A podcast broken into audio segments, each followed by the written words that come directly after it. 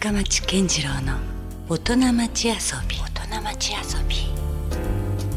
さあ、えー今週遊びに来ていただいているのは株式会社福屋、えー代表取締役社長の川原武弘さんですどうぞ今日はよろしくお願いします、はい、どうぞよろしくお願いしますお。久しぶりですねそうですね、ご無沙汰してます。はいお元気でした？はい、あのおかげさまでサンパレスにいた頃によくお会いしてましたよね。はいあちらの方はもう今はちょっと離れてらっしゃるんですか？そうですね、あの社長やって会長やって今関西役というですね、ちょっとのんびりした感じで関わあってます。じゃあまだ少しはこうまあ関わってらっしゃるというそうですね、もちろんあのグループ内の会社ですので。なるほどいやだからその頃の私川原さんのイメージをすごく強く持ってるのでもう本当演劇好きではい。非常にこう文化に造形が深いというかそういうなんか印象が非常にこうね印象的でしたけど。もそうですね、サンパレスでお会いした時ってまだ博多座を辞めて数年ぐらいしか経ってませんので、あそっか。よりあのそのカラーが強かったんじゃないかなと思います。なるほど。まあ今でも薄まってるかどうかというとそうじゃないと思うんですけど。いやだからそれがねちょっとねあの面白いというか、え私てっきりもう川原さんは社長ですけどもまあもともとねずっとこう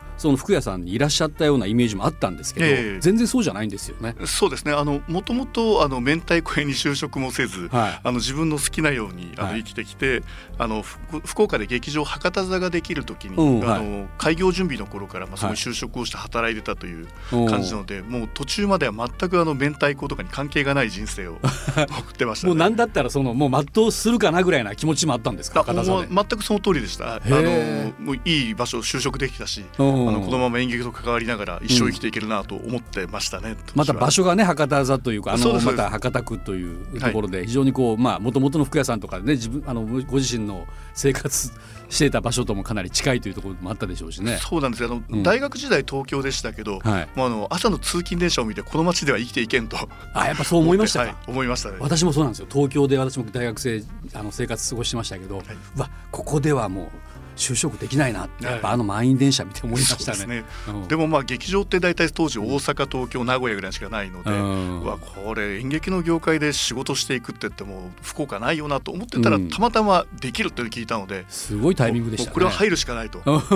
あの今これ喋って大丈夫なのかな、はい。当時あの本当は募集年齢25歳までって書いてあったんですけど、うん。一切ごまかして履歴書を出してですね。あらそんなことをしてでも入りたかったと。いうことだったんですね。バレてたと思うんですけどなんとか入れてもらいましたね。なるほど今だからこそ話せるはいちょっとエピソードでもありますけどね。え博多座は結局何年いらっしゃったんですか？僕は結局6年ですね開業準備1年と開業してから5年なので、はいその時っていうのはあの福屋のまあいわゆるこう会社まあいわゆる本家の方からははいもう自由にやっていいよというそんな感じだったんですか？そうですねもともとそんな話で、うんあの就職も選んだのでうん。あの大学を卒業した後にイギリスにしばらく行って、ああ。でそこから帰ってきてじゃあ仕事どうすんだという話があった時に、うん。まあ、あの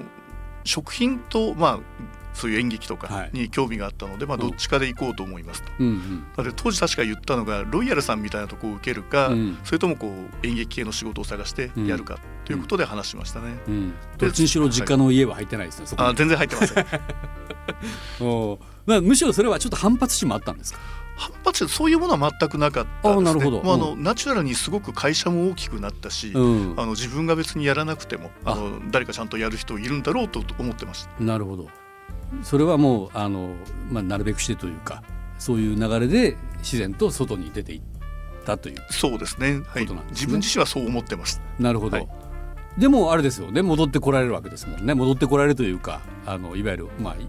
自分の家の本来の仕事に。そうですね、はい。まああの事業承継含めていろいろ計画してたことが、まあ、予想外のことも起こったりして、はい。あのまあ、社長になると決まってたわけじゃなかったんですけど、うん。まあ、とにかく戻ってこいと。あ帰ってこいと言われたわけですね、という話になってですね、うん、うん当時もかなり抵抗してですね。いやいやいやそんな話じゃなかったじゃないと。うん。まだまだ博多座を続けたかったと、もちろんですね。戻んなくていい戻んなくていいっていう話だったじゃないっていう話になってですね。ちょっと一揉めあって、はいはい。うん一目はあったんですが、うん。あのまあ、当時社長やってた私おじさんですね、はい。もうお前が帰っても俺やめられんやないかと。あのおじおじさんですね、うん。としてはあの福屋をうちの父から預かってるあつもりだったと一時的な気持ちでいらっしゃったんですね、あの多分父と叔父の間の話がうまくいってなかったんだと思うんです、僕は父と話して続けるような気持ちでいたので、うん。どうしてそんな突然おじさんみたいな感じではいましたね当時は。ちょっと晴天の霹靂的なあそういう晴天の霹靂が何者でもないですね。でやっぱなんとかじゃあそこは説得されたというか納得して戻られるわけですかそうですね、まあ、あの戻る前にあたってどういうその状況なのかとか、うん。会社がですね、うん。あのいろいろ聞いた中で、はい。うん、これはちょっと戻らないといかんなと。うん。まもちろんあの家業でもあるしですね、うん。あの他の手があるんだったらいいですけど、うん。まあ、その中で自分が戻るというのも、まあ、あの一つの手段なんだろうなとうん。いうふうにあの客観的に思ってですね、ある種会社としてはちょっと厳しい局面でもあったわけであすそういうわけではなかったんですけどね。はい。うん、でそれでじゃあ何をその求められて戻ってこいというやっぱり、まあ、ゆくゆくは社長になってくれという前提の中で、そういう感じではなかったですね、まあ、社長になれるかどうかは分かんないんですけれど、あのまあ、戻ってきてとりあえずその家業の仕事をしなさいうん。というところですね。ただそれまでもう演劇のことしかやってないので、うん。あのビジネスのことほとんど分からないんですよね。うん。なのであの会社に戻ってすぐあの出向に出されましてはいであの通常はこう銀行とかに行って修行するんでしょうけど、うん。もうもう年も年でしたから、うん。あのコンサルティング会社はに出向になって、い、なるほど、まあそこで2年間ぐらい結構強烈なはい。仕事付けになって、はい、哲学というかテう。んテクニックも含めてですよね、うん。あの実践的なことも含めて。経営とビジネスの基礎をそこであうん。の短期間でぎゅっとやった感じでしたね。ほう。なるほど。まあ随分じゃあそこはちょっとご苦労があったところもあるんでしょうね。そうですね。なんか本当に大変な2年間でしたね。うん、まあそのぶっちゃけそのやりたくないことじゃないですけどもそれをやらなければいけないわけですもんね。うんまあ、やりたくないというわけでもないんですよね。こううんあのいろんな新しいことをやるのは好きだったので、うんまあ、それはそれでやることが変わるというのは刺激的でもありますし、うんあのまあ、食品には、まあ、興味がありましたから、まあ、明太子というのも食品の一部ですので、うんそこはこうやらされ感とか嫌々感というのはあんまりなかったです、ね、あむしろじゃあ自分でしかやれないことをそこから模索していくこともあったわけですね。じゃあ。そうですね、まああのーイギリス行ってたのも含めて僕はあの人生の夏休みを早めに長めに取ってしまったので、こうれはしょうがないなと。今きついのは前に先に休んでたからであって、ん、なるほど。まあ、これはやんなきゃなという感じではありましたね。うん。でもなんか私その人生に回り道なんかないと思っているんですよね。だからもしかしたらじゃあその時のロンドンの経験っていうのもどこかでこう生かされてるとことかもあったりするんじゃないですか？そうですね。あのやっぱり人生観に影響を与えた事件が2つぐらいはやっぱりあうん。のイギリスにいた時にあって。あそうですか、はい。うん。なんかそれは具体的にはあんま話せないような。あいえ全然話せるやつです。あのうん。僕当時語学学校に通っててですね、はい。あのイギリスのドッグランドドッグランズっていうですね、あのエリアにあったんですけど、うん。あのある日あの通ってた最寄りの駅が、あのそれこそテロで爆破されてですね、そこの駅1時間前ぐらいに通過してるんですよ。まあ、だからそのたまたま1時間後に爆発したんで死ななかったんですけどあのその時初めてこう人間って結構簡単に死ぬなと。うん。僕その時1時間ぐらい多分寝坊して通過してればもう巻き込まれてますし、本当ですね。実際その駅で、で普段新聞売ってたお兄ちゃんとかももう死んじゃったりですね。するのを見てこう祖父が亡くなった時にもこうなんか死というのをこうんう感じたんですけど、うん。それよりもものすごい身近に感じますよねなんかゾッとするような、ん。ん。自分にももしかしたら降りかかったかもしれないそうですね。ですもんね。なのでまあそこまではこうんまあ、いくつまで生きるか分かんないですけど、うん。まあ、あの好きに日々やっていこうと思ったんですが、なんとなくこう人生ってすぐ終わるかもしれないみたいな、うん、まあっと死生観的なことも、明日死んだらどうするかみたいなところはそこでやっぱりすごく考えましたね。なるほど。うん。まあそれが要するにまあある意味今の仕事にももしかしたらこう反映してくるような価値観がそこで。そうですねあの、もうどうせ生きてるんだったら、うん。あの自分がこうやりたいこととか、まあ、うん考えてることを実現して、うんえーやりたいなっていうふうにはやっぱり思うようになったのはその影響かもしれないですね。なるほど。いやまあいろんな経験はね、まあ、ここで一口に簡単には語れないとは思うんですけれどもどうですか？実際にこう社長に就任されて何年目でしたっけ？えーっと今5年目になる5のかな年目ですか？後で確認しないといけない。もうあのコロナが挟まってなんか数えさ6年目になるのかな？時間感覚がちょっとね。2017年就任のはずあじゃあもう6年目ですよね。6年ですね。はい、なるほど。いかがですか？その実際社長業。はい、あのー僕は山あり谷ありの人生をなんか運命づけられてるかのようにですね、うん。あの大体就任就任初年度とかって割とうまくいくんですよ、うんでその後こう急にいろんなこう事件が起こったりとか、うん。あーしてそれは外的な要因もそうですね外的な要因も多いですね、うんうん。なので今回だとそれこそまあ大体いろんな課題をうん。まあやって、うん。あここのままやっていけばなんとなくうまくいくのかなと思った矢先にコロナになってですね、うん。まあまあそこからまた2年間ですね、あのコロナからじゃあどうやって立ち直っていくのかとか、まあ、じゃあうん。コロナが明けた後にどういう会社姿にするのかみたいな、うんせっかくこうやり終えそうになった仕事が実は全然終わってなかったみたいな。なるほど。そんな感じになりましたね。いやまあ私ももちろんその詳しくはあの存じ上げないんですけども、まあ、いろいろこう社長のいろいろ記事とかを拝見する中で、はい、その非常にこう自分はそのどちらかというとこう守りに強い経営者であるということもおっしゃっていて、しかしでも実際のところは次々と新しい企画とかも立ち上げられてらっしゃるじゃないですか、はいはい、だからなんかその辺の感覚がどういうふうになんか生まれていくのかなってもちょっと思ったんですよね。なるほどですね。あの、うん。人から見ると結構発想していろんな新しいことをやってるから攻めの人なんじゃないのっていうふうに思われるんですけど、結局は今のところほとん。どあの祖父が作った明太子っていうものの組み合わせとかでやっているので、だから僕はあの01の発想をやってるわけでは多分ないんですよね。こう世の中にあるものを組み合わせて、まあ、1たす1で2.5ぐらいにはできてるのかもしれないですけど、うん、そういった意味では僕はあのクリエイティブな人間でもないし、うん、そんなに攻めてガンガンやってるという意識もないですね。うん、まあでも01とは違うかもしれないですけどやっぱりでもなんて言うんだろうこうやっぱ新しく作ってらっしゃるなというイメージはありますけどね。あなるほど、うん、そうですね。あの人と何かが違う部分があるとすると、うん、まあ、あのいろんなことを知ること自体が好きなんですね。うん、あのどちらかというとこう研究者とか学者みたいな感じで、いろんなことを知ったり集めたりすることが好きなので、あの広く浅くですけどもしかしたらこういろんなことを知ってる量は人より多いのかもしれないですよね。なるほどなのでその持ってる手持ちの中の組み合わせのやり方が他の人よりも随分こう多いというか。うんなので、まあ、組み合わせてるだけなんですがそのための材料をより人より持ってるのかもしれないです。なるほど、まあ、そのあたりがもしかしたら私その創業者でもある川原俊夫さんイズムみたいなものがね、はいはい、やっぱり脈々とこう受け継がれてらっしゃるのかなという気もするんですよ。そうですね。あの創業者がすごいなと思うのが、まあいろいろたくさんありますけども、中でもその味を守るなという、はい、あれもすごいなと思ったんですよ。うん、あれだけこう自信を持ってようやく完成したね明太子を別にそれを守りてほしいわけでもなくて、うん、どんどんそれはもう時代によって変わっていくべきだみたいなね、はい、ぐらいなことをおっしゃってねいたのがなんかある意味すごいなっていうか。ですね、うん、あの祖父自体もこう初めに自分が信じた味を作ったというよりも、うん、あの周りのお客様に合わせて、美味しいと思ってもらえる味を作ったからきっとそうなんだったと思うんですね。もう俺の考えたこの味を世の中に広めるんだと思うと絶対変えるなってことになりますから、逆にそれを続けることでお客さんに喜んでもらえないんであれば意味がないですから、うん、やっぱりそこはもうお客さんとか世の中の変化に合わせて味を変えていってで喜び続けてもらうことみたいなところがあの祖父の価値観だったのかなというふうには思います。なるほど、まあ、その辺がね現在ではこの粒チューブと言われるものだったりメンツなカンカンだったりとか、はいはい、また明太子もちょっと新しいまたものがねどんどん生まれていっているなという、はい、そんな感じですよね。まあ、福屋さんはねもう本当に福岡博多にとってはもうなくてはならないというか非常にこうもうある種の誇りと思える会社でもあるんですよね。まあ、私がももちろん子供の頃からお世話になってるっていうのもありますけどもなんかねその福岡の食文化を初めてこう全国に知らしめていただいたようなそういう会社でもあるのかなって僕なんかは思ったりするんですよね。ま、それまでもちろんあの豚骨ラーメンとかもあったんでしょうけどもどちらかというとこう地元の、えー、まあソウルフードみたいなそんな感じが強かったんですけどなんかいわゆるこう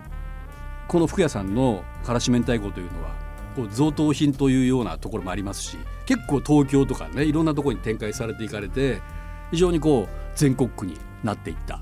そんな会社ですよね。そうですね。あの明太子ってあの戦後生まれの食べ物なんですけど、はい、その割に本当ものすごく世の中に定着をして、うん、まあ、普通にあの明太子って漢字を書くと普通読めないはずなんですね。あなるほど、明るいよ麺って呼びませんので、そっか、まあ、でもそういった意味ではこう本当にあの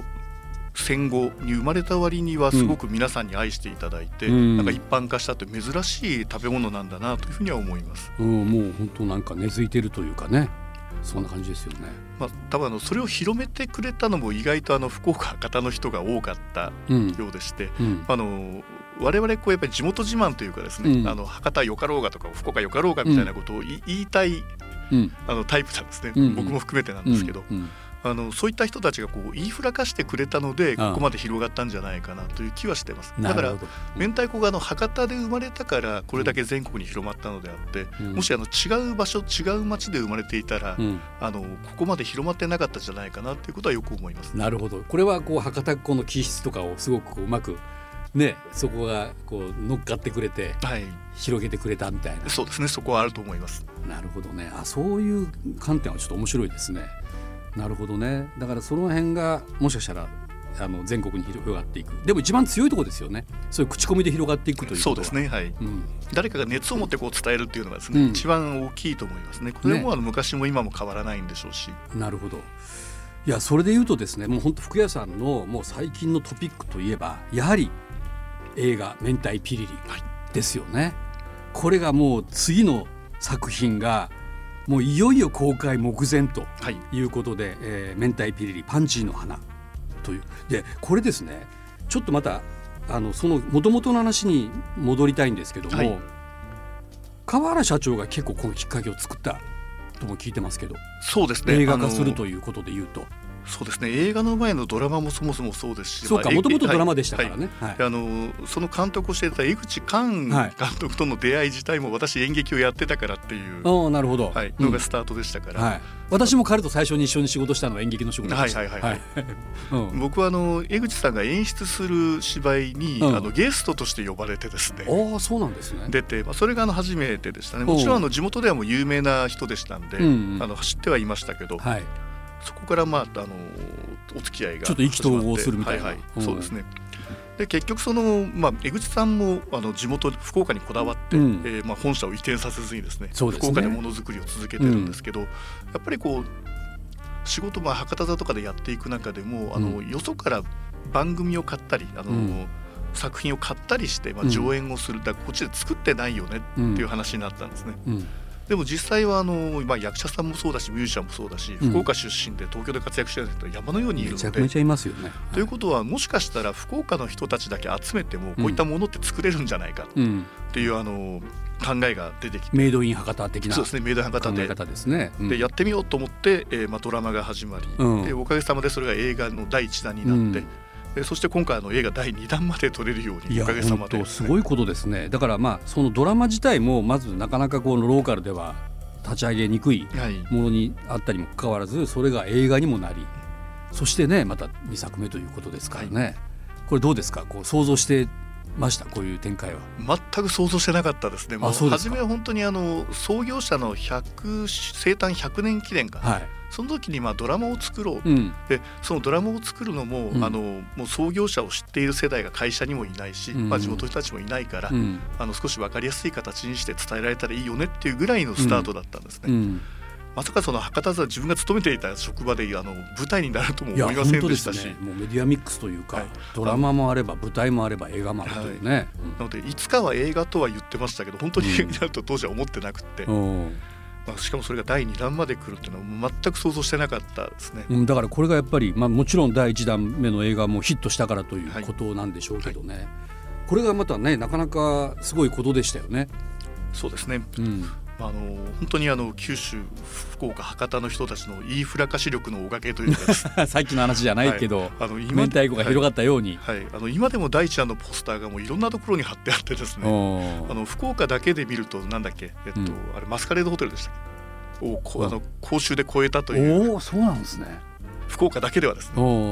かなり瞬間風速。はい、花村さんもネタにしてましたけど。あでも面白いですよね、はい、だからそれだけやっぱ地元の人にとっても非常に関心が高かったとそうですね、はい、いうことですいま、だに上映会やるとあの、うん、お客様何度も見に来ていただいたりしてますし、うん、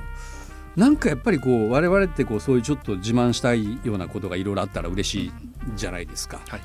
でそれがまあそのまあ歴史的に振り返ってみると最初は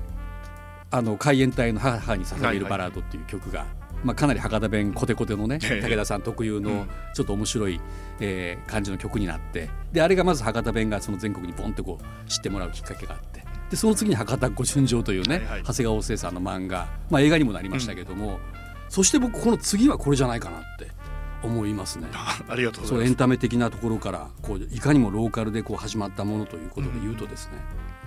うん、いやそれでまあ今回その第2作目じゃないですか。はい、これはどういうふうにじゃあ次行こうということになったんですか？これはあのずいぶん前からこう2作目やろうやりたいっていう話はしてたんですね、うん、ただそれはどういう形でやるのか、うん、その映画なのかもう一回ドラマなのかそれともこう配信なのか、うん、どれがいいんだろうっていうのをずっとやっていたんですが、はい、結局はやっぱり映画だと。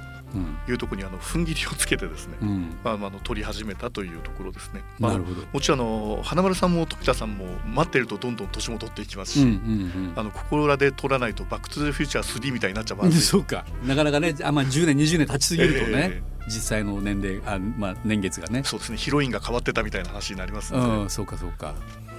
どうですか？今回いろいろまた関わられたんですか？2作目の制作に関しても。そうですあの私あのネタ出しとか原画をやるところまででは触るんですけど、うん、実際も撮り始めると一切口を出さないので、うんうん、もうそこはあのクリエイターさんの世界ですからなるほど。あんまりそこでごちゃごちゃ言うと作品悪い方向にしかいかないと私は思ってる、うん、そこはだからかつての演劇経験とか博多座の経験が生かされてますね。そうですね。もうあの、線引きをきちんとして、クリエイティブな人たちがやる部分はクリエイティブな人たちで、まあ、お願いをすると、なので事前にこういうことをやりたいとかこれはあんまりやらないでくださいってことだけは伝えてはいますけど、あまり細かいところまでは関与しない形であのいいものを作っていただいてます。なるほど。これがあれですよね。一作目もそうでしたけどももちろん実話要素も強いんですけども、はい、もちろんフィクションなところもあったりするわけじゃないですか。は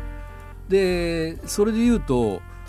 あの実際ご自身としてはもう実体験があるわけじゃないですか。はい。そういう違和感は特になかったんですか？そうですね。もうあの逆に最近はあの花丸さんとじいちゃんの区別がつかなくなってきてます 同一化していくみたいな。こんな人だったら気がするなと 思うようになって今やもう花丸君を見てたらちょっとおじいちゃんがこうその後ろに見えてくるみたいな。もうそうです抱きつきたくなるぐらいです。まあそれでもすごいことじゃないですか？あのもちろん当事者がそういうことをおっしゃってる、ねはい、もちろんあのキャラクターはあの違うんですね、うん、花丸さんに寄せてあのキャラクター作ってますので。あんな感じの人ではなかった、はい、あの本本人を知ってる人からすると、うん、あのああいう人ではない。もうもっとこうどっしりした厳格な人であると。言われるので、うん、まあ、あの死んだらとりあえずじいちゃんに謝るというのが僕の まずやんなきゃいけないことですね。あの父が先に死ぬので俺が先で謝っとくというふうにあの父は言ってましたけど。そうですか。でもまあ僕も確かに言われてみたらもうあの花丸君がもう創業者にしか見えないというかね。そうです、ね、そのぐらいもう何かあの感情移入はしていきますよね。はいあの花丸さん自体もそうなんでしょうし、うん、まあ、あの演じている海野俊之っていう、はい、あのうちの祖父をモデルにしたキャラクターも、はい、あの祖父をえあのそこに再現しようとしてるというよりは、うん、なんか博多のおじさんを詰め込んだっていう感じなんですね。いろんな博多のおじさんらしいところ、はい、その中にあの祖父のキャラクターも混じっているっていうのがあの正しい見方なのかなと思いますし。なるほどいやこれも楽しみですよねだからね。ありがとうございます。もうあと1か月ちょっとぐらいで公開。そうですね6月の2日から公開ですけど、はい、あのこれもですね、うん、あの見たければ九州に来いということで九州先行公開という形になってます。なるほど。どのくらい先行でこれが上映されるんですか？1週間の予定ですね。あなるほど、はい、早く見たければもう本当福岡に来いと。福岡に来いと。そのあたりもいいですね、はい、うん。まあ、6月だから本当は6月9日からの全国公開なんだけども6月の2日がまあ、九州先行そうですね、はい、俺ら福岡だけじゃなくて各県そうなんですか？そうですね。九州各県の予定です。なるほど、はい、これちょっとまあ社長から言える範囲でいいんでどんな今回映画になってるかだけちょっと触りの部分だけでも教えていただいていいですか？そうですね。今回はですね、うん、えー、まあ、従業員さん2人に割とスポットが当たってますね。サイドストーリーとして、うん、あの従業員さん2人の話もありますしもちろんあの、うんあの海野俊之千代子とご夫妻の間の話もありますけれど、うんうん、実話要素としてはどのくらい、はい、盛り込まれてるんですか、はい。あの実話要素としてはですね、うんうん、あの店の前でたこ焼き屋台が勝手に営業しているというところが実話ベースに、ああれ実話なんですか？そのエピソード私見ましたけど、はい、ああれは嘘と思ってたけどあれ本当だったんです、ね、それが本当なんですね。あのお店があの服屋のお店がうん、閉店時間の後に、はい、あの中洲繁華街ですから、はい、そこに狙ってたこ焼きの屋台を実際おじさんなんですけどが、まあ、あのやって営業してたと。であのところがまあそれが良かったのが、うん、あのある日中洲市場の近くでぼやが出てですね、まあ、火事があったの。でその時にそこでたこ焼きのおっちゃんが営業してたので、火事だって市場に見つけてくれて、あの全焼せずに助かったというのがあのベースになってるお話。なるほど。それも実話なんですか？そうですね。これ実話です、ね、うわなるほど。なのでまああの周りのその方からすると、勝手にあんたのとこの前で見せ場出しよる場合と、うん、さあ追い出したがよかろうもんと言われたところに、あの祖父がまあいいやないかと、あの人も生活があるしたこ焼きの屋台ぐらい誘ってよかろうもんといったようなまああのまあ懐の広さがあったおかげで回り回って店が燃えずに済んだというそういう話ですね。素晴らしい、はい、ちゃんとそのなんかね恩恵があったんですね。そうですね。まあただ恩恵を求めてそういうことをやってるわけではないので、ね、いやでもやっぱ創業者はもう本当懐が深い方ですね。そうですね。やっぱり実はエピソードもそうですけど、まあ、やっぱりこう戦争でまあ生き残って帰ってきたというところが大きかったんでしょうね。なるもう今となってはその第二次世界大戦というともう実感私も含めて実感できる人間いませんけど、うん、まあ、やっぱりこう徴兵をされて、うん、まあ、沖縄に行って帰ってきたっていうところですから、うん、まあ、多少のことぐらいは全部飲み込めるぐらいの,、あの懐の太さにはなってたんじゃないかなというふうには思います。今生きてることは奇跡だから。そうですね。逆に言うともう、はい頑張ろうっていうですね、まあでまあ、今生きてる人にもいろんなこう理由や都合があるんだから、まあ、その犯罪とかダメですけど、別にその店先で屋台出すぐらいいいやないかいということなんだと思います。なるほどね。でもそれが先ほどのあの、ね、河原社長が、まあ、ロンドンでいきなりその事故、ね、目前、はいはいはい。ままあ、免れたというかその辺の話ともちょっとリンクしてくるようなとこありますね。そうですね。やっぱりこう人間あの死にかけるといろんなことを考えるんだろうなと思います。うん、もちろんあの病気をして考えたとかいうこともあるんでしょうし、うんねうん、この年には実はロンドンで病気というかですね、食中毒にもなって死にかけたんです実は。あ、もうご自身もそういう体験があったそうですそうです。あの2月はあの近くを通まあ使ってた駅が爆破をされて死にか死んでたかもしれない。でその年の8月はですね、僕はサルモネラ菌のあの食中毒になって。イギリスにいるのに熱が42度ぐらいでですね本当に死にかけました。なんかこの福屋は、まあ、河原敏夫さんという偉大なる創業者からもうなんか守られてますねなんかねね、ね、あのあそこで死ななかったのこと守ってもらったんじゃないかなと思いますそれもいつか映画化してほしいなっていうかね、なってるかもしれないですね。明太明太ピリ15ぐらいでできるかもしれないです。まだまだ先やな、えー、やはり映画「明太ピリリパンジーの花」ですね、はいこれがいよいよ6月2日九州先行公開ということで9日からは全国公開ということになりますのでやはりまずはこちら楽しみにしている人多いと思いますよ。もう前作からねあのもうもうもっと言えばドラマや舞台も見てましたというそういうコアなファンも含め、はいえー、いよいよ、えー、第2作目が登場ということです。さあそして何かどうですか？ふくやさんとしての新しい何かこう今後あのインフォメーションしたい情報とかありますか？そうですね。多分あの、はい、映画の公開時期ぐらいになると思うんですけれど、はい、あの長らく、えー、櫛田神社のあの裏側にある川端店というところがですね、はい、あの雨漏りで休業しておりまして。あら、はい、そうなんですね。あのそこがなんとかの雨漏りを止めてですね改装ができたので、はい、えーと、今度あの角っこ川端というですねあの、うん、店名に変わって、はい。えー、明太子と、うん、あのソフトクリームのお店になります。あらなかなかまた新しい展開ですね。そうですね。あの、明太味のソフトクリームとか。残念ながら明太味がなくてですね。やっぱ違うんですか、はい、あのチョコレートショップさんと組んだ、チョコレートのソフトクリームと、あ、えまああの地元のいちごを使ったいちごのソフトクリーム、まああと抹茶プレーンみたいなそういうところですね。なるほど。また博多の最強タッグがそこで 実現してますね。は、ありがとうございます。なるほど。じゃあそれはあもういいですよ。タイミング的にはだって櫛田神社駅とかもね、七熊線で。できましたし。そうですね。あの櫛田神社駅で降りてソフトクリーム食べて、歩いて何分ぐらいですか？だってそこから駅から。そうですね。あと信号があるのであれですけどまあ大体23分ぐらいでですよ、ね、つけると思います。おなるほど。それいつからオープン？おそらく6月ぐらいになると思います。ちょっとまだあの日付はばっちりは決まってないんですがゴールデンウィーク明けてもう少しぐらいかな。あそれもちょっと楽しみですね、はい、よろしくお願いします。はいよろしくお願いしますあの引き続き来週もまたゲストとしてお迎えしたいんでよろしくお願いいたします。はいこちらこそ。はいということで今夜は株式会社福屋代表取締役社長川原武弘さんでした。ありがとうございました、はい、どうもありがとうございました。LoveFM Podcast LoveFM のホームページではポッドキャストを配信中。スマートフォンやオーディオプレイヤーを使えばいつでもどこでも LoveFM が楽しめます。LoveFM.co.jp にアクセスしてくださいね。LoveFM Podcast